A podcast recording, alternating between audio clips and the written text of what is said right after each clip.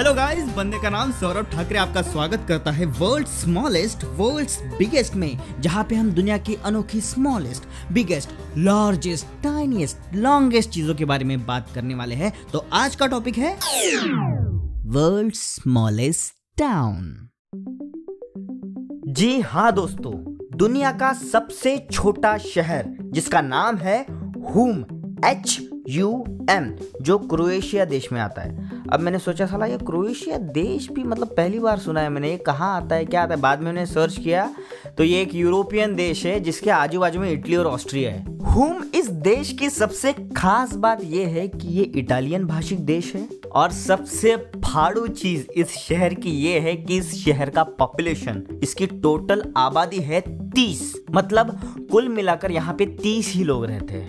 कितना मस्त ना, एकदम छोटी सी जगह गिने चुने लोग, तीस, कुछ भी करने की ज़रूरत नहीं। सब लोग एक दूसरे का परिवार जैसा। हमारे इंडिया में तो तीस लोगों का परिवार रहता है पगले, ऐसा बोलेंगे अपन। और उससे भी खास बात, लोकसभा हो, राज्यसभा हो, कुछ भी हो, ये तीस लोगों में इलेक्शन होगा।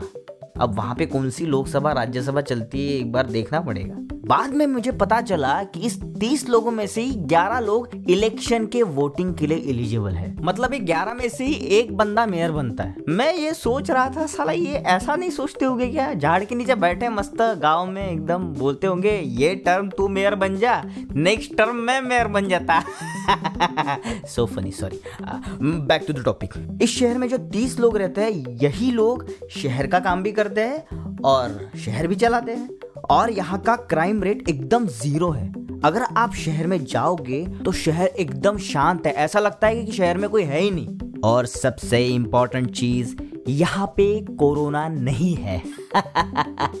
ये तो एकदम अलग है बॉस। ये शहर Guinness book of world record के हिसाब से सबसे छोटा शहर तो है ही, लेकिन ये सबसे पुराने शहरों में से भी एक है। सन 1102 में इस शहर के बारे में इतिहास में मेंशन किया गया है।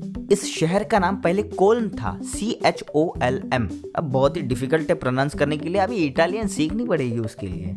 दोस्तों, सबसे इंपॉर्टेंट और अच्छी बात इस शहर की ये भी है कि वहाँ पे ट्वेल्थ सेंचुरी के सभी आर्किटेक्चर और आर्ट वर्क वहाँ के लोगों ने संभाल के रखे हैं। इसके अलावा होम इस शहर में एक चर्च है, कुछ घर है, एक दो स्ट्रीट है, छोटा सा रेलवे स्टेशन है, एक पुराना सा बेल टावर है, बस, शहर खत्म। अब आप मुझे बताएँगे कि वर्ल्ड्स बिगेस्ट टाउन कौन सा है। मैं आपका इंतज़ार करूँगा। तो दोस्तों, ये था आज का मेरा एपिसोड आप मेरी वर्ल्ड वॉर की भी स्टोरी सुन सकते हैं। पॉडकास्टिंग पोर्टल पे आप सौरभ ठाकरे या वर्ल्ड वॉर स्टोरी टाइप कीजिए, मेरी स्टोरीज आ जाएँगी। ये भी पोर्टल आप सुन सकते हैं, वो भी स्टोरी सुन सकते हैं। तो थैंक यू फॉर लिसनिंग मूचो दोस्तों, शुक्रान, धन्यवाद। सी यू सून